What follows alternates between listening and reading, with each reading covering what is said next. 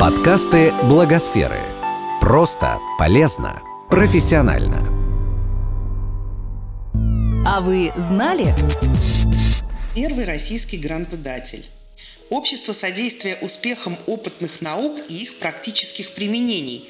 Так назывался один из первых в России и в мире фондов, который помогал притворять в жизнь научные достижения. Он был создан в 1909 году в Москве по инициативе и на деньги вологодского купца первой гильдии Христофора Семеновича Леденцова. Телевидение Розгина из Варыкина. Двухтактный двигатель внутреннего сгорания для тепловозов Василия Гриневецкого. Работы основоположника гидро- и аэродинамики Николая Жуковского. Исследования Павлова, Циолковского, Вернадского.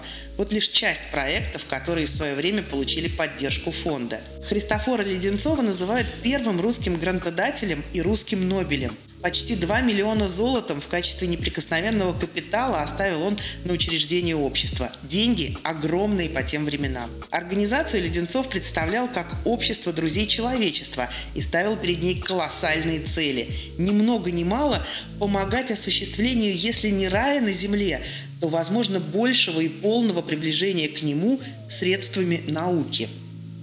На поддержку изобретений и открытий шли проценты от неприкосновенного капитала, и расходовались они бережно и с умом.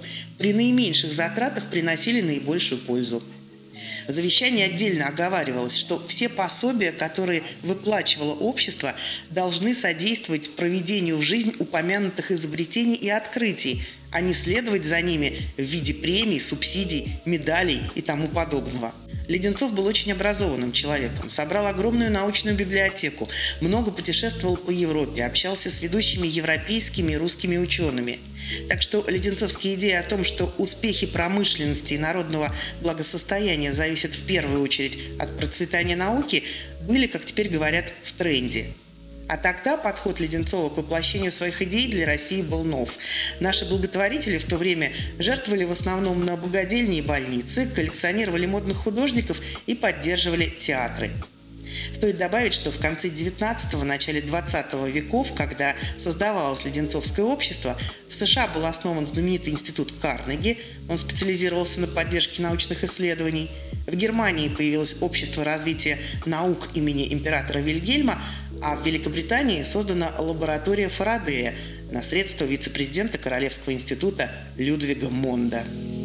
Этот подкаст создан с использованием средств гранта президента Российской Федерации на развитие гражданского общества, предоставленного Фондом президентских грантов.